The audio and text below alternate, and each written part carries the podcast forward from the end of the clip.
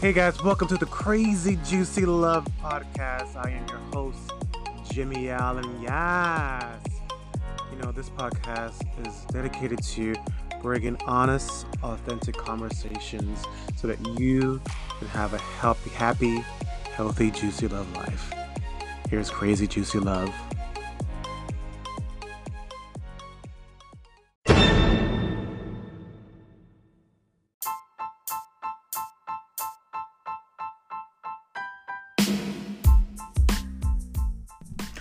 So, welcome back to the Crazy Juicy Love Podcast.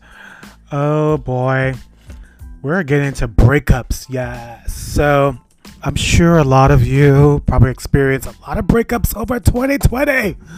It is the hot topic. Let me tell you. Um, so, you know, breakups and divorce is hard. You know what I mean? And um, it really can take a toll on you. I one of my recent clients, I mean, when he came to me, he was depressed. Um, he hadn't, you know, going through a divorce, living in his big house by himself, handling his kids on the weekend. And he's like, I just get up, go to make breakfast, take the kids to school, come back, lay in the bed. He hadn't worked out in two years, no self care, uh, distracted him. He just threw himself into work, distracted by his phone, always working, working, working, working. Even his kids were like, Dad, you're always on the phone. Like, what? Like, even like, you know, he was spending the weekends with his kids, and while he was at the pool with his kids, he was on a phone ignoring his kids. So breakups can be tough. But here's the thing breakups are an opportunity of growth. Divorce is an opportunity for growth. Every single interaction is an opportunity from, for growth. When, when you switch that context from shaming and blaming and beating yourself up to this is an opportunity for me to grow. What am I learning from this experience? What is this teaching me about myself? And it's never negative. It's never not about the other person. Because, you know, I had, when I asked this question to one person, she's like, well, I'm going to be a bitch from now on. I was just like, well, how is that going to work out for you? Being a bitch is not going to, you know, uh, attract the love of your life for the next time. Nobody wants, to, you know, to be in a relationship with a bitch. I don't know, but at least the people I know don't want to be in a relationship with a bitch because that just pushes people away, and that's a sign of insecurity. So anyway, so you know, when that was one of the biggest lessons I learned when I switched my thoughts from blaming and shaming and finding out where did I go wrong? Oh my god, I'm a failure. I'm a this.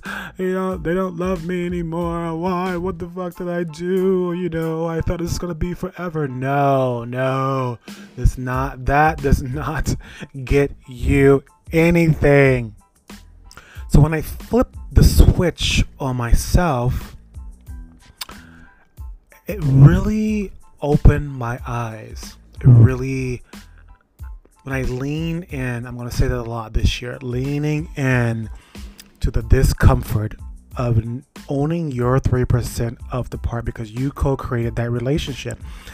And a part of that breakup, even though that person did what they did, even if they cheated on you, a part of it, cheating, especially when men cheat, they were looking for something else that the relationship did not have.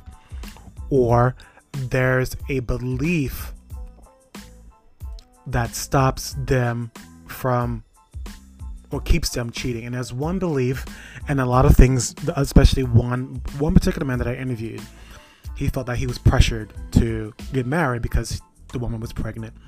And he was like, I don't want to get married. He was like, because that he for him being married wasn't important to him.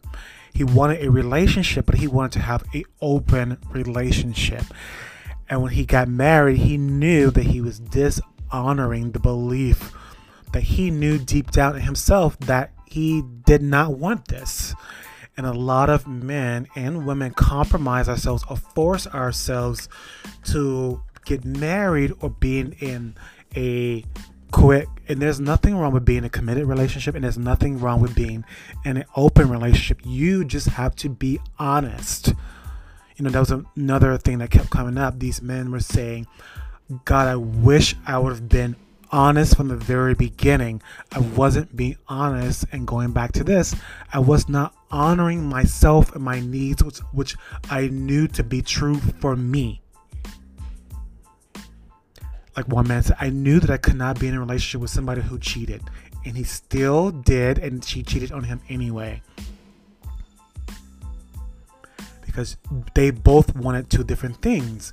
She wanted to be open, he wanted to be committed, and they in this dynamic. So he compromised himself in his in his guts that he knew that he wanted for someone else. And we do this and when we don't honor our needs and, and we don't lean into that and we do and we say yes because we don't want to lose the other person because some reason in our mind we think that we're not gonna find anyone else. We don't want to be alone. We don't want to go back into the dating scene anymore. And so we say yes. We compromise our beliefs. We compromise our needs, and we get into these relationships. And now we're in this shame cycle, fighting, bickering, cheating, manipulating, dishonoring, pretending and now we're depressed. Now we broke up, and now we're in a shame cycle. I should have honored my knees. I should have trusted my gut. I should have. I should have cut a water. A lot of men end up depressed, not asking for help, and it takes great courage. And another thing that kept coming over, uh, coming up in the research, a lot of men regret waiting to the last minute to ask for help.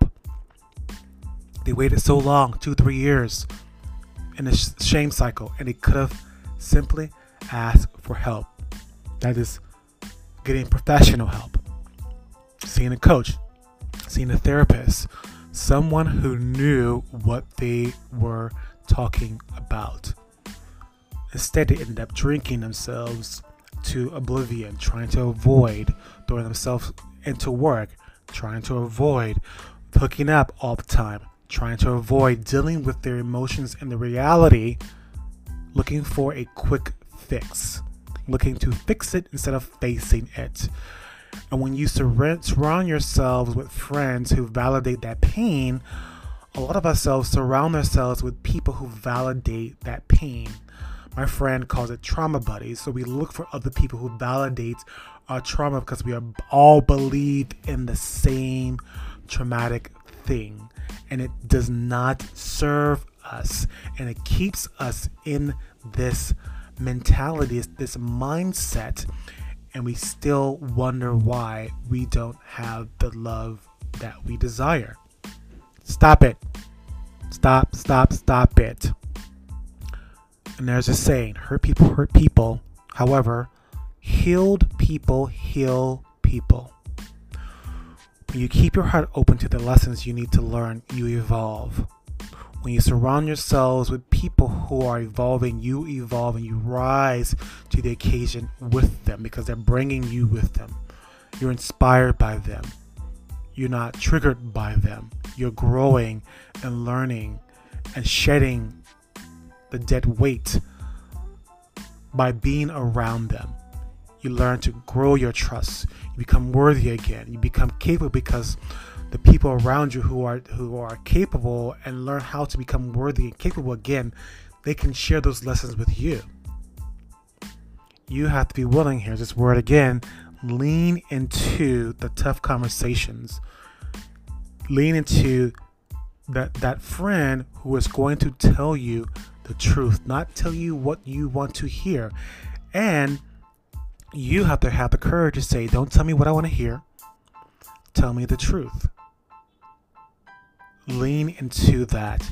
And being clear of what you deserve and what you desire is so critical. And learning and cultivating that with the people in your life and not waiting for someone to show up. So, learn to earn your worth because you are worthy of great love.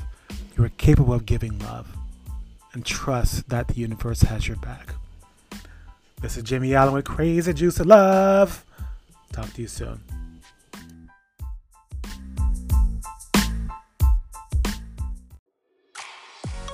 Hey guys, thank you so much for listening to the Crazy Juicy Love podcast.